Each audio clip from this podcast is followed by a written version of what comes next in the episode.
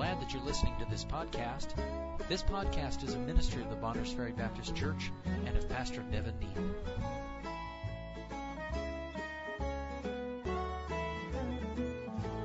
Jude verse eleven. We'll just read verse eleven. I think we know we're out here. We're preaching on these three villains. In Jude verse eleven says, "Woe unto them," speaking of those, uh, those apostates, "woe unto them, for they have gone in the way of Cain, and ran greedily after the error of Balaam for reward, and perished in the gainsaying of Korah." Uh, of course, that Korah is referring to K O R A H in the Old Testament, Korah. So now if you turn to Numbers chapter sixteen, if you're not there already, Numbers chapter sixteen. And what we'll do is just read through verse eleven for now. That'll get us into the text and an idea of what's taking place. So, Numbers chapter sixteen, verse one. "Now Korah, the son of Izhar, the son of Kohath, the son of Levi, and Dathan and Abiram, the sons of Eliab, and On, the son of Peleth, sons of Reuben, took men. And they rose up before Moses with certain of the children of Israel, two hundred and fifty princes of the assembly, famous in the congregation, men of renown. And they gathered themselves together against Moses and against Aaron, and said unto them, Ye take too much upon you, seeing all the congregation are holy, every one of them, and the Lord is among them. Wherefore then lift ye up yourselves above the congregation of the Lord. And when Moses heard it, he fell upon his face, and he spake unto Korah, and unto all his company, saying, Even tomorrow the Lord will show who are his, and who is holy, and will cause him to come near unto him, even him whom he hath chosen, will he cause to come near unto him. This do, take you censers, Korah, and all his company, and put fire therein, and put incense in them before the Lord tomorrow. And it shall be that the man whom the Lord doth choose, he shall be holy. Ye take too much upon you, ye sons of Levi.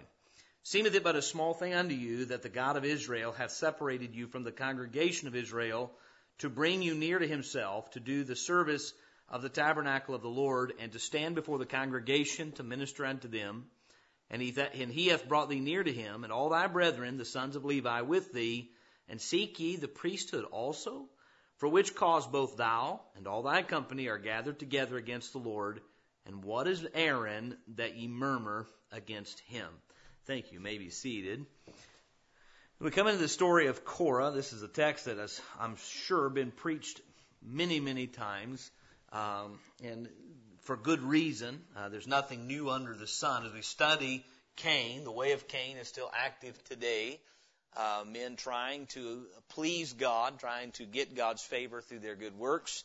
The error of Balaam, men running after um, the reward of, of iniquity, to preach and be a false prophet and get paid for it. That's certainly still very active today. And then we come to Korah today, and what is pointed out about Korah is how he perished, the perishing of Korah, the way he came to an end.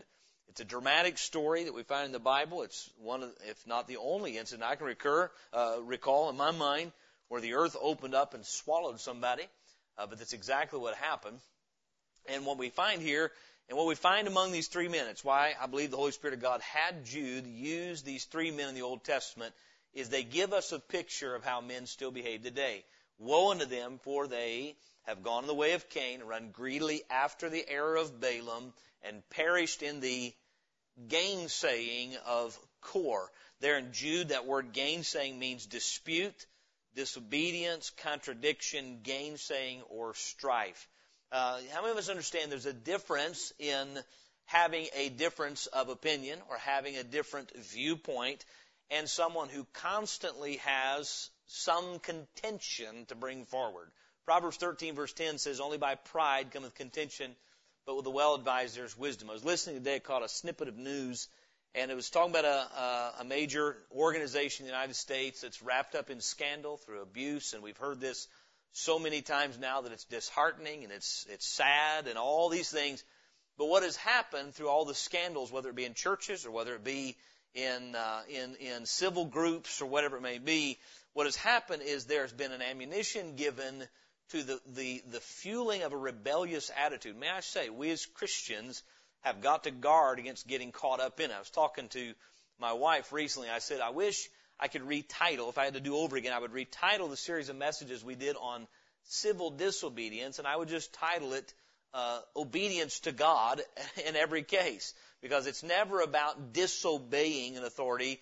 The only time we would ever do that is in order to obey God. Our goal is always obedience. And what happens is men like Korah have got a, an authority problem which is rooted in a problem with God. Um, I was talking to, again, my wife this week, had a, a very interesting visit on Sunday, a man that I've dealt with many times, and he was quite angry. He was my final visit on Sunday. I was surprised to meet him. He's quite angry. And he geared that anger my direction. He's angry at God, and he let me know so. He cursed God very clearly, very, very purposefully, and basically said he was done with God and ready to die and go to hell. That was basically, I'm ready for hell. And um, my point with him is that man, for as long as I can know, if the the police, the civil authorities come up, he's got something bad to say. If spiritual authority comes up, the pastor, he's got something bad to say. Every authority in his life has failed him so that he has a a rebellious way about him and is a gainsayer. What I would say is a gainsayer, someone who's constantly disputing with the way of God, constantly disputing and taking that out with, with uh, human authority. I mentioned, I think in a recent message, if you meet someone that has been wronged by every authority in their life, you've met a rebel nine point nine times out of ten.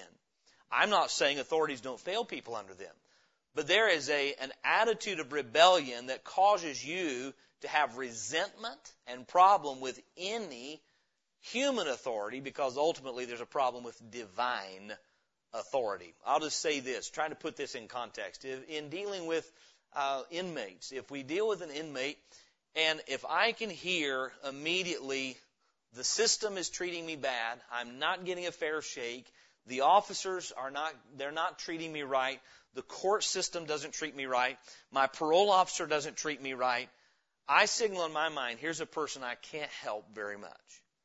Because here's a person who is a gainsayer. Everything that comes their way, they're going to be contentious, they're going to push back, and we find such a person in Korah, but he's a professional at it. What we find in Korah is he's like the other two men before him. He's not secular. He's very religious. Here's a man, we'll talk about, we'll give you five things about Korah tonight, um, that is born into a very religious family, if you would. He's born into the family of the tribe of Levi. We'll say more about that here in a few minutes. He is brought up in church, if you would. Uh, he is brought up around the things of God. He is not trying to be non-religious. He's trying to elevate himself in that and at the same time take down the divinely appointed leadership and servants around him. Um, and so you find a man who's, again, not an atheist, not an agnostic, just like Cain, just like Balaam, a very, very religious man.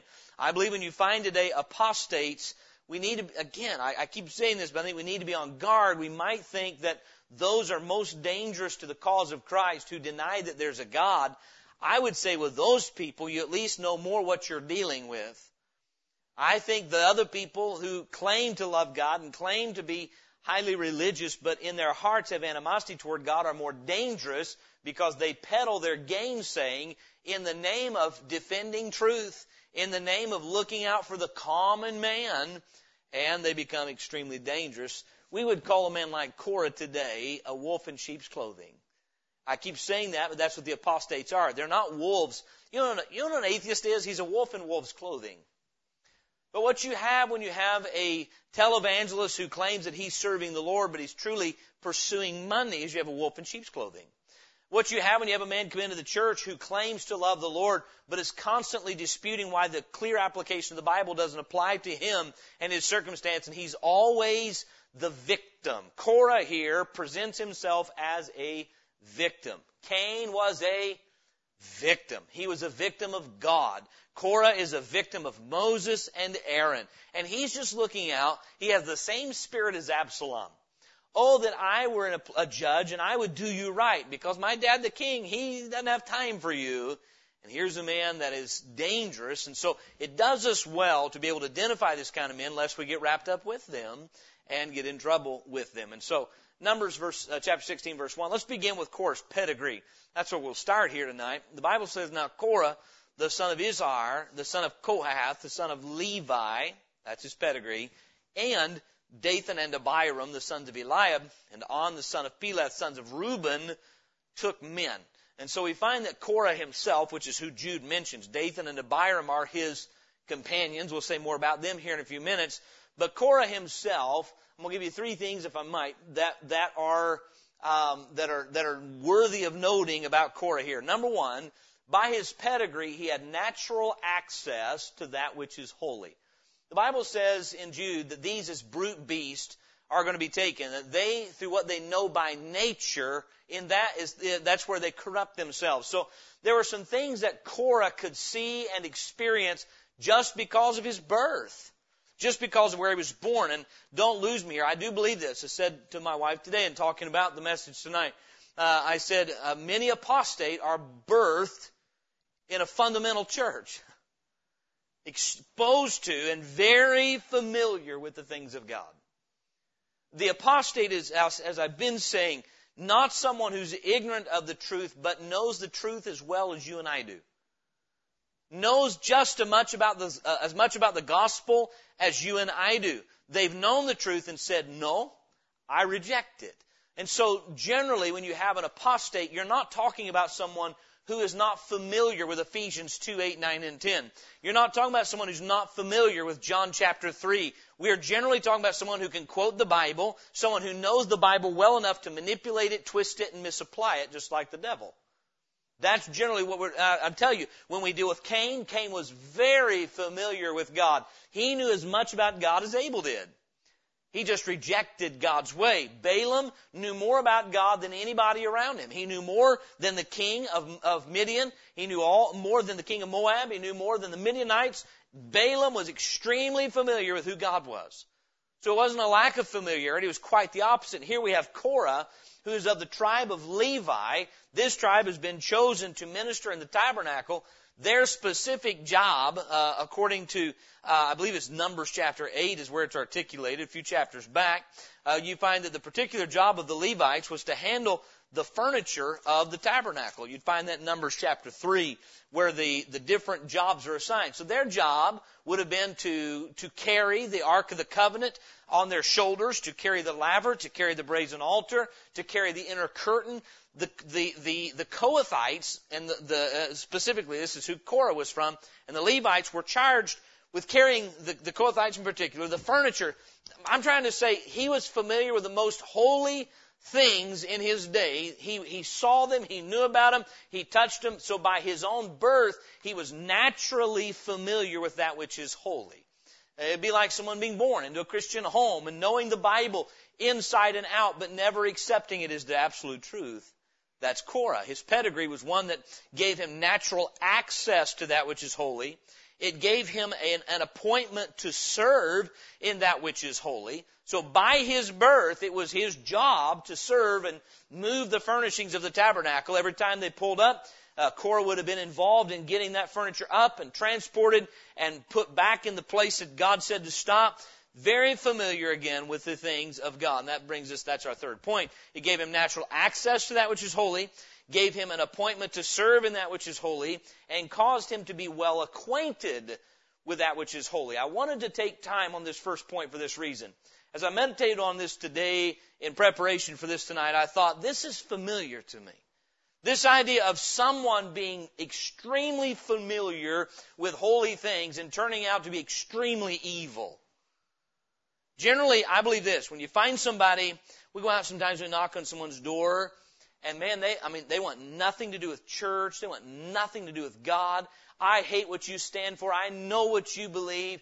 And they start telling you what you believe. Yeah, I, I believe that. Nine times out of ten, you can say, where did you go to church when you were a child? You're so, they are not rebelling against what they don't know. They are rebelling against something they know only too well. And it serves as a warning of that old adage, familiarity breeds contempt, and I believe while we don't find that statement in the Bible, you find that pattern in the Bible. How many of us have ever heard of Nadab and Abihu? Sons of Aaron. They were by nature exposed to that which is holy by their natural birth. They were by their natural birth given a place of service in the things of God. By their natural birth, uh, they were uh, very familiar with or acquainted with the things of God, so much so that they said, hey, let's let's burn incense our own way, and God killed them. How many of us ever heard of two guys named Hophni and Phinehas? Sons of Eli, same thing. By birth, they were acquainted by their pedigree. Just, they didn't ask to be exposed to the things of God. They were born into it. We have in this small group tonight a room full of people who are, we fit this bill. Now, fitting this bill doesn't make you an apostate. I'm telling you, we must be on guard. You're sitting here tonight and you're raised in church. That doesn't make you holy. You're sitting here tonight, you know the Bible. That doesn't make you holy. What makes you holy is the indwelling Holy Spirit of God, which is given you when you're born again. Not when you're, nothing natural makes anybody holy.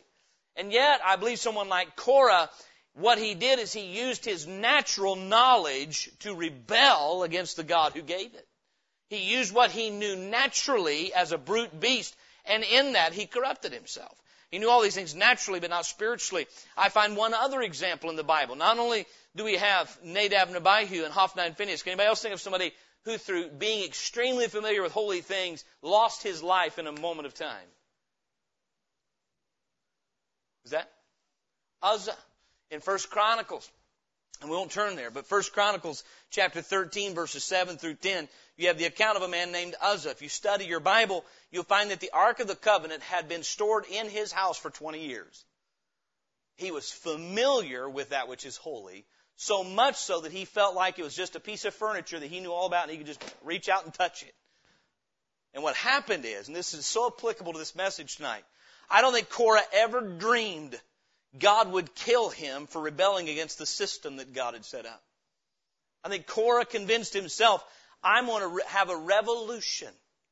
I'm going to turn things around. I'm going to be the next Moses. I'm the guy that's going to make a difference for this people. I'm the one that's going to take us back to Egypt. I can't help but think that's what he had in his mind.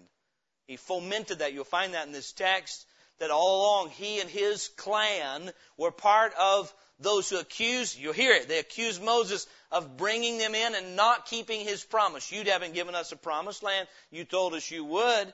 Would you bring us out here just to make a prince of yourself? And so then his pedigree tells us of the natural access, appointment, and acquaintance he had with things that are holy. None of those things make a person holy. Familiarity with that which is holy doesn't make you holy. Being born into a family that gives you that access doesn't make you holy. Being servant in a church doesn't make you holy. It is God who makes us holy, and Korah did not have him. And so then his pedigree. Number two, we see his partnership. Numbers chapter sixteen, verses one and two. Now Korah, the son of Izhar, the son of Kohath, the son of Levi, and Dathan, and Abiram, the sons of Eliab, and On, the sons, son of Peleth, sons of Reuben, took men. What did they do? Took men. They, got a, they began to gather a crowd, a following. And they rose up before Moses with certain of the children of Israel, two hundred fifty princes of the assembly, famous in the congregation, men of renown. Now remember, Jude says these have perished in the gainsaying of Korah. Now we're studying what that gainsaying is going to look like. I've never seen someone who is committed to rebelling against God who was willing to do so alone. Rebels have to have someone join them. Young people, you need to be listening closely tonight. Because number one, you can be the rebel and try to get you a little following, or you can get caught up in that. It is rare that you would find somebody who's willing to just do it alone. These men took men. You remember that Amnon had a, a friend named Jonadab who turned right around and stabbed him in the back later. But I find even worse than that is Absalom, who is not content to just have a disagreement with his father and try to work that out. No, no, no. He had to get a nation behind him. He had to get a following. He had to rally some troops. And I'm not saying a man can't rebel alone. We find Cain did. But nonetheless, I'm trying to say here tonight, what Korah did is what so many do. They, they get a burr under their saddle. And I'm not, again, I'm not talking about problems between brethren. We're talking about someone who is outside of the family of God, outside of, of, of, of fellowship with God, someone who is pretentiously, a, a saved person, pretentiously a righteous person, going through the motions of religion, but in their heart still a committed rebel against God, and they do not leave religion, they try to revolutionize it. They try to change it from within. And this is what Korah did. And this is what Jude was saying was going to try. Certain men are what? Left unawares or crept in unawares. And they've crept in. They want to come in and pervert God's way and God's, God's institution. At this time, the nation of Israel. Today, the local New Testament church. And corrupt it and pollute it from within. And the way they do that is they start gathering loyalty. Loyalty. And this message is not about, you don't need to live in fear of someone doing that. It's about giving us light to identify it when we see it. They try to gather loyalty. They say, well, I've got a problem with this. I've got a problem with this. I can only imagine how these meetings went. Korah found some companions in Dathan and Abiram. I think we can learn some things by the companions he got. The Holy Spirit of God gives us enough information that we can draw an, anal- an analogy to today. The Bible says, Korah, the son of Izhar, the son of Kohath, the son of Levi, and Dathan and Abiram, the sons of Eliab and On, the son of Peleth, sons. So all the guys except for Korah are sons of who? Sons of Reuben. Now, let's do a little checking back. Reuben was in what birth order in the family of Jacob? Firstborn. And you don't, this is not reading anything into the Bible. Cain was a firstborn, right? Ishmael a firstborn. Reuben a firstborn. You can go on down and almost Esau, the firstborn. And there's a type. It's not that God's against firstborns. There's a picture showing us our first nature is corrupt. Reuben, the Bible says, was unstable as water. He went up to his, his father's couch and lay with his father's wife, his concubine. He committed a great sin. And then later, he's again, Jacob had no trust in Reuben. Why? Because Reuben is a picture of the flesh. He's a type of the flesh, that first nature that we have. Korah gravitates, and people, you know who gravitates to the Korahs? Either unregenerate men or carnal men. Natural men, carnal men, not spiritual men. Sons of Reuben here are, are, are, are not spiritual men. They're natural thinking men, carnal men. Uh, you know the kind of people that gravitated to Absalom? The Bible says simple men. Men who didn't know any better. They, they were lacking spiritual discretion and discernment. And here, Dathan and Abiram and Eliab and On are sons of Reuben. And I can't help but think there is a tying them back there. And it's mentioned in Scripture for us to take note. Korah and men like Korah do not attract spiritual men. May I say something tonight? You and I can know much about our own spiritual character by who we are attracted to. If I'm attracted to unsaved people, people who ridicule holiness, people who ridicule separation and godliness, that says as much about me as it does about them. As much about me as it does about them. If you, if you gravitate toward rebels, you are one. I'll say it again. If I gravitate or you gravitate toward rebels, you are one. We find what we are. One of the things I pray for my children, I pray they'll marry right. But I know the only way they're going to marry right is if they stay right and are right. They'll find what they are. And it's easy to pick on somebody else. But listen, we find what we are. Birds of a feather flock together is not a verse in the Bible. But there's a lot of truth in that little statement. Right? Yeah, there's a lot of, and we find that throughout Scripture. Amnon had a friend. What kind of friend was Jonadab? Just like Amnon, a crafty man, a guile man, a sneak. We gravitate to what we are, and therefore I find that Korah, you know, kind of men he attracted? Number one, fleshly men. Men who were fleshly men. I think that's what Reuben represents there. Men that represent the flesh. Number two, he found and rallied a force of men. So we find that the, his closest compa- companions were sons of Reuben. But then the Bible says in verse two, and they rose up before Moses with certain of the children of Israel, two hundred fifty what? Princes of the assembly. He went and found not just two hundred fifty men, two hundred fifty high-ranking men. They had men of force. These are men of intelligence, men of tremendous ability. Again, none of these things are, are wrong inherently, but I want you to see he is building a fleshly force. He wants to overwhelm Moses and Aaron to have his way and take their place. He is using this force of men to step up and take a place that is not his. And so fleshly men, a force of men, two hundred fifty princes, and then finally famous men. Now, I want you to think in your mind to First John chapter two, I believe it's verse fifteen. Love not the world, neither the things that are in the world. If any man love the world, the love of the Father is not in him.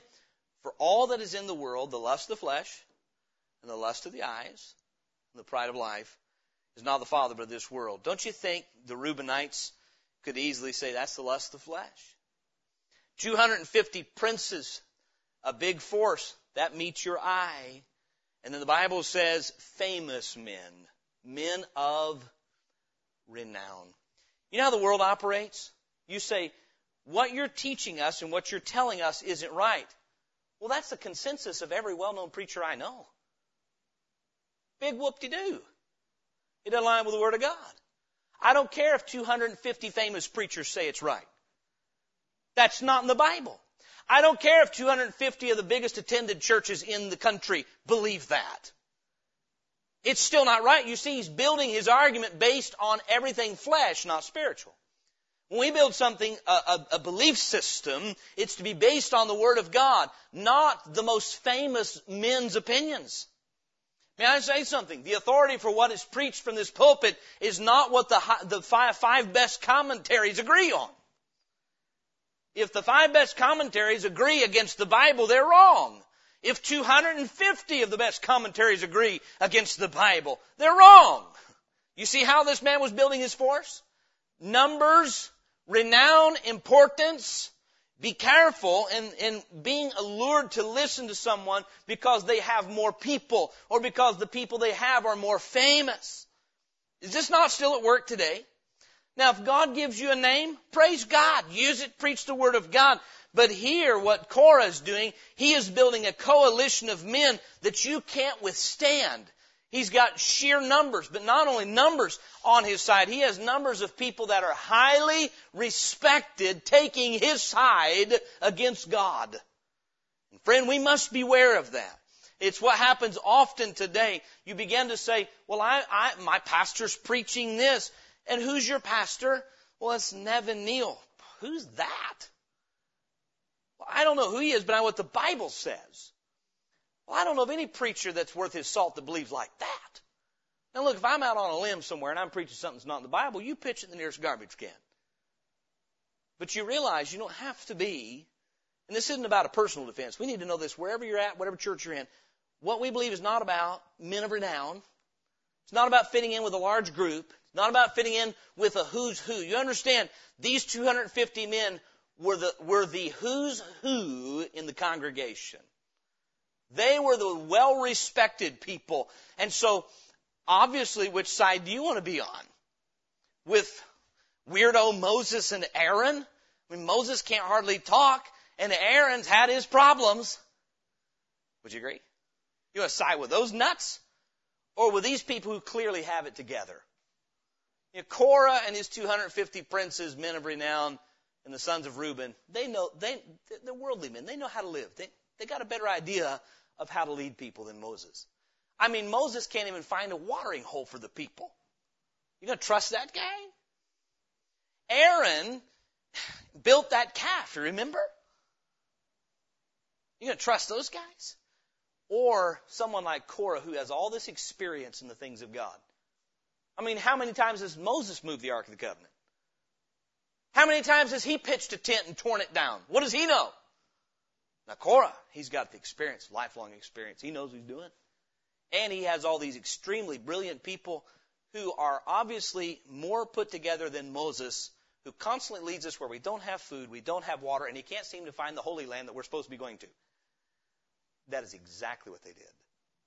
They pitched Moses as the idiot who was setting himself up to be a king or a prince, and we just want to help the people.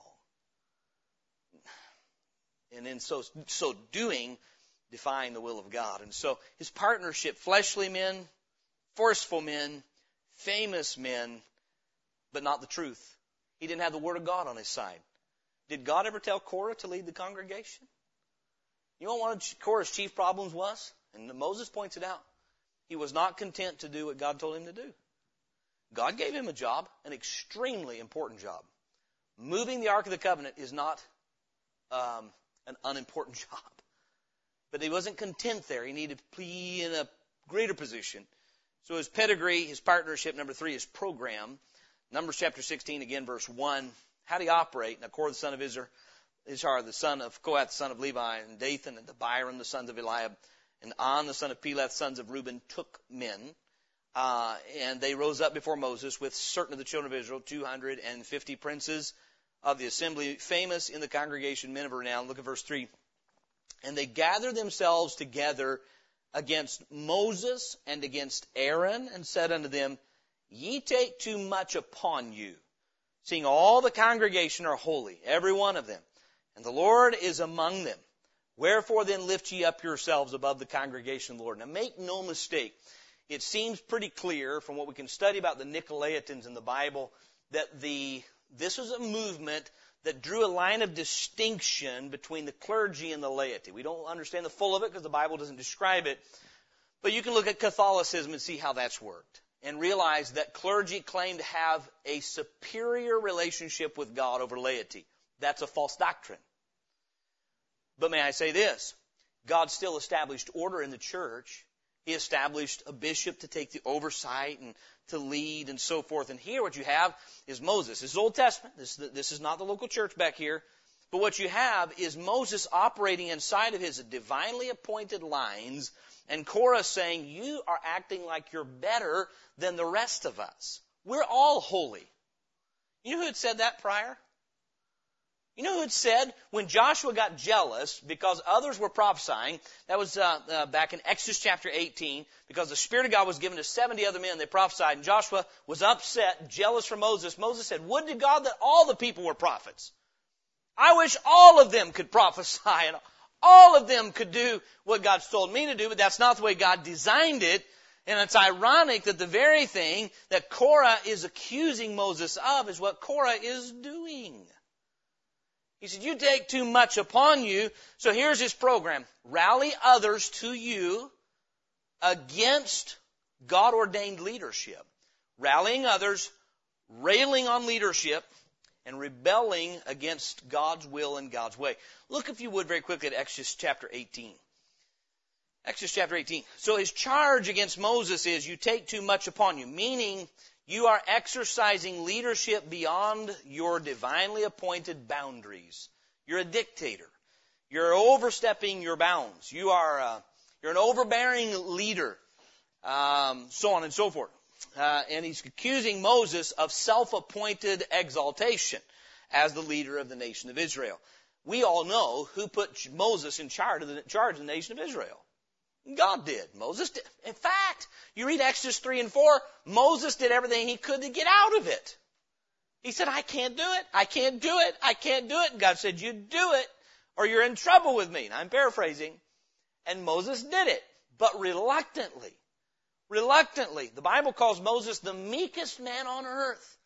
And so we find here uh, in Exodus chapter eighteen something very interesting. As again, studying through this today, Korah's program was rally others to yourself, rail against divinely appointed leadership. Let me just give you, we can keep using the church as an analogy. Let me use a home as an analogy. Young people, if inside your home one of your siblings comes and starts rallying the other siblings against mom and dad, you know what you need to do? Stand up and say, you know what, if you got a problem with mom and dad, let's go talk to them right now.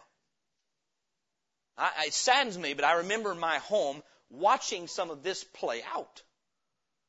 One of the siblings getting a burr under their saddle because they were in trouble for their own disobedience, getting the rest of us around and pointing out how inconsistent our parents were, and rallying against divinely appointed authority. I'm going to tell you something. Anybody that will do that is living wickedly.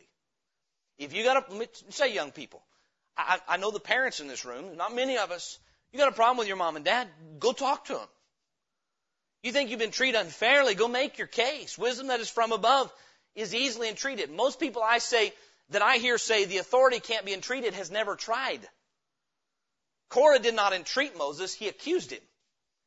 And there's a difference. I'm telling you, all my life I've seen people say, well, that person, that parent, that pastor, that boss, unapproachable. That husband, unapproachable. When did you do that? Oh, I never tried. I just know how they would react. eh, foul, that doesn't work. Amen? I think of a story that's very nice. Somebody decided to take something upon themselves to deliver a family that was in turmoil, and instead of sitting down with the authority in that home and saying, this is my concern, no, they snuck behind the parents' back and all sorts of horrid things. They played Korah. They did. And so here, I want you to notice in Exodus eighteen, there was a time when somebody else told Moses, you're taking too much upon you. You might remember this story. There was another time when somebody came to Moses and said, Moses, you're bearing a burden bigger than God wants you to. And Moses said, God, open the earth and swallow him. No. He listened to him. Very different attitude, very different spirit, very different purpose, and a very different reason. Exodus chapter eighteen, verse thirteen, it's Moses' father-in-law, Jethro, that we're speaking of. The Bible says, and it came to pass on the morrow that Moses sat to judge the people, and the people stood by Moses from the morning unto the evening. And when Moses' father-in-law saw all that he did to the people, he said, what is this thing that thou doest to the people? Why sittest thou thyself alone? And all the people stand by thee from morning unto even. And Moses said unto his father-in-law, because the people come unto me to inquire of God. When they have a matter, they come unto me, and I judge between one and another, and I do make them know the statutes of God and his laws. And Moses, his father-in-law, said unto him, the thing that thou doest is not good. Thou wilt surely wear away both thou and this people that is with thee, for this thing is too heavy for thee. You know what he's saying? You're doing more than you're supposed to. Thou art not able to perform it thyself alone. Hearken now unto my voice. I will give thee counsel, and God shall be with thee. Be thou the, uh, for the people to Godward, that thou mayest bring the causes unto God. And thou shalt teach them ordinances and laws, and shalt show them the way wherein they must walk, and the work that they must do. Moreover, thou shalt provide out of all the people able men, such as fear God, men of truth, hating covetousness, and place such over them, to be rulers of thousands and rulers of hundreds, rulers of fifties and rulers of tens, and let them judge the people at all seasons. And it shall be that every great matter they shall judge, and uh, uh, so shall it be easier for thyself, and they shall bear the burden with thee.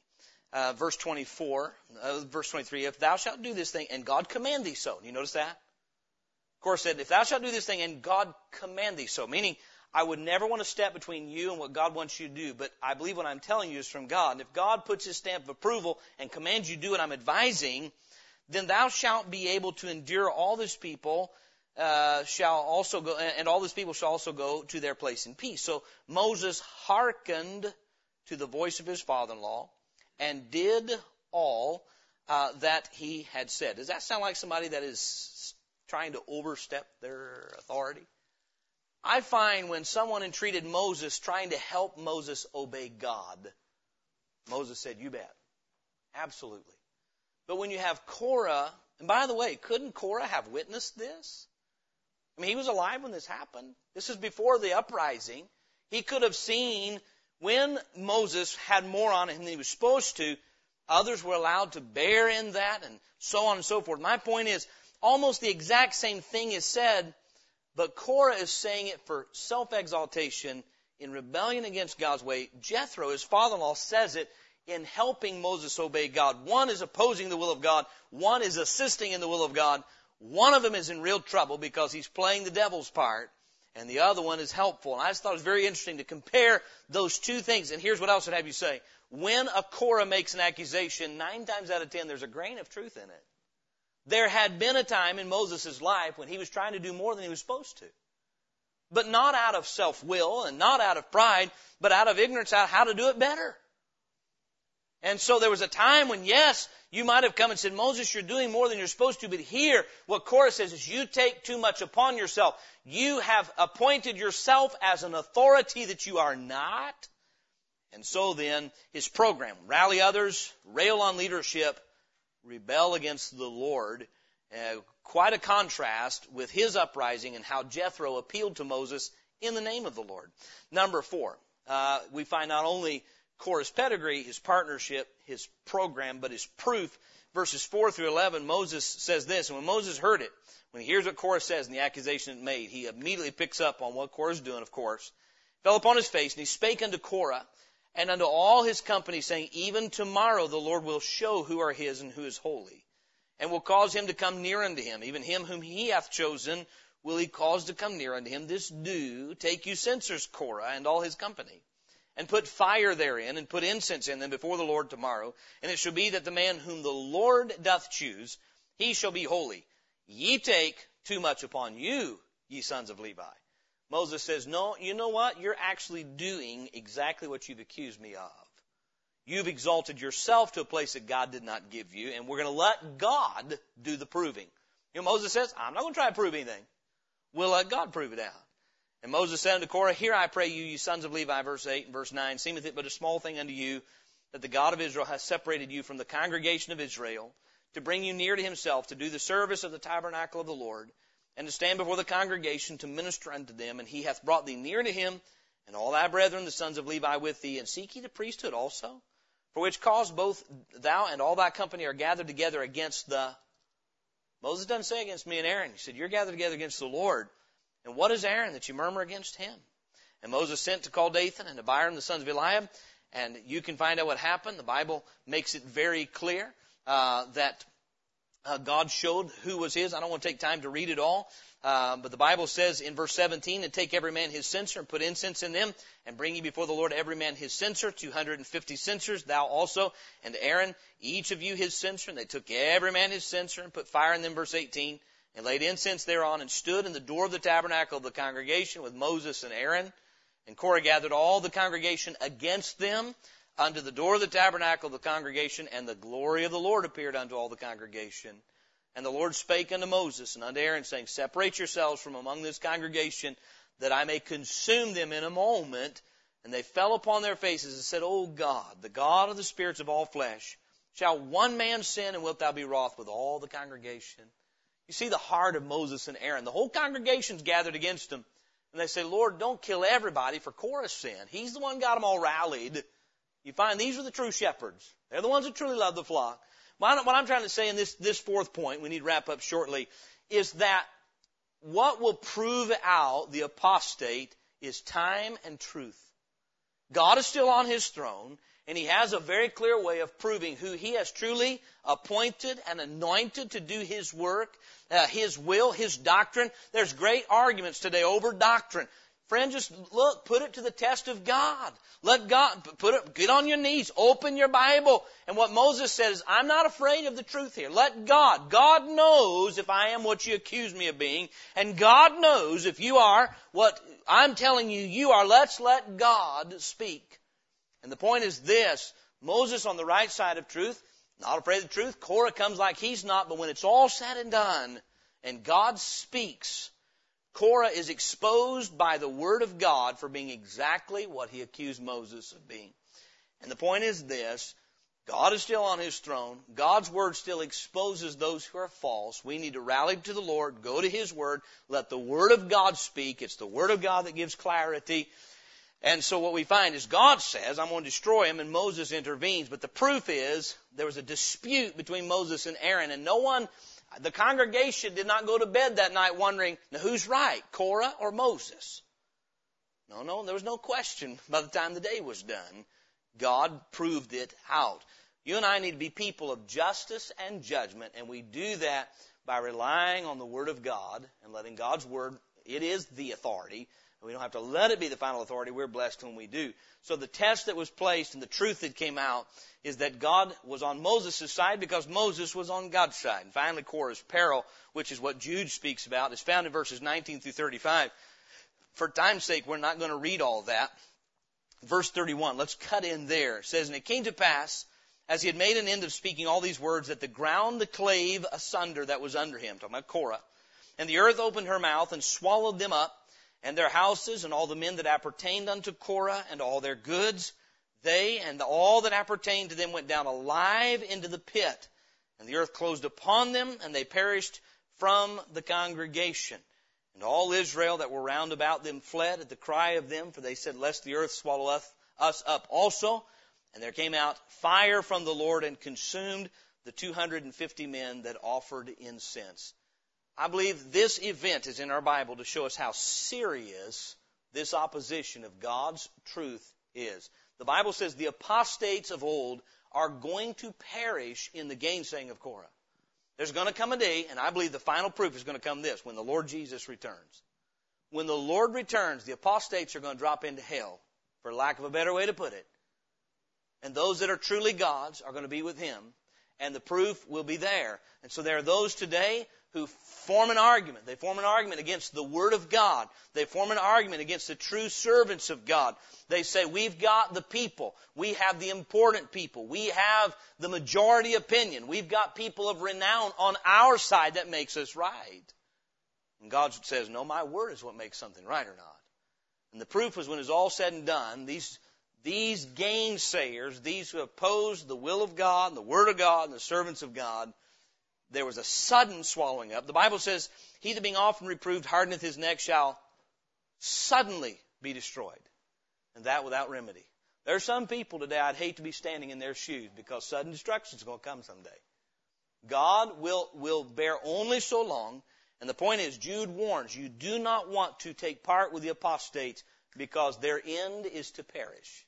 You don't want to take part with those who rebel against the truth of God's Word, no matter how sophisticated or how well they may be versed, because their end is always the same. We see the suddenness of their peril. We see the severity of their peril. They dropped into hell. They dropped into the pit and all that appertained unto them. Before God did that, he said, separate yourselves from them. Get away from them. I want to deal with them.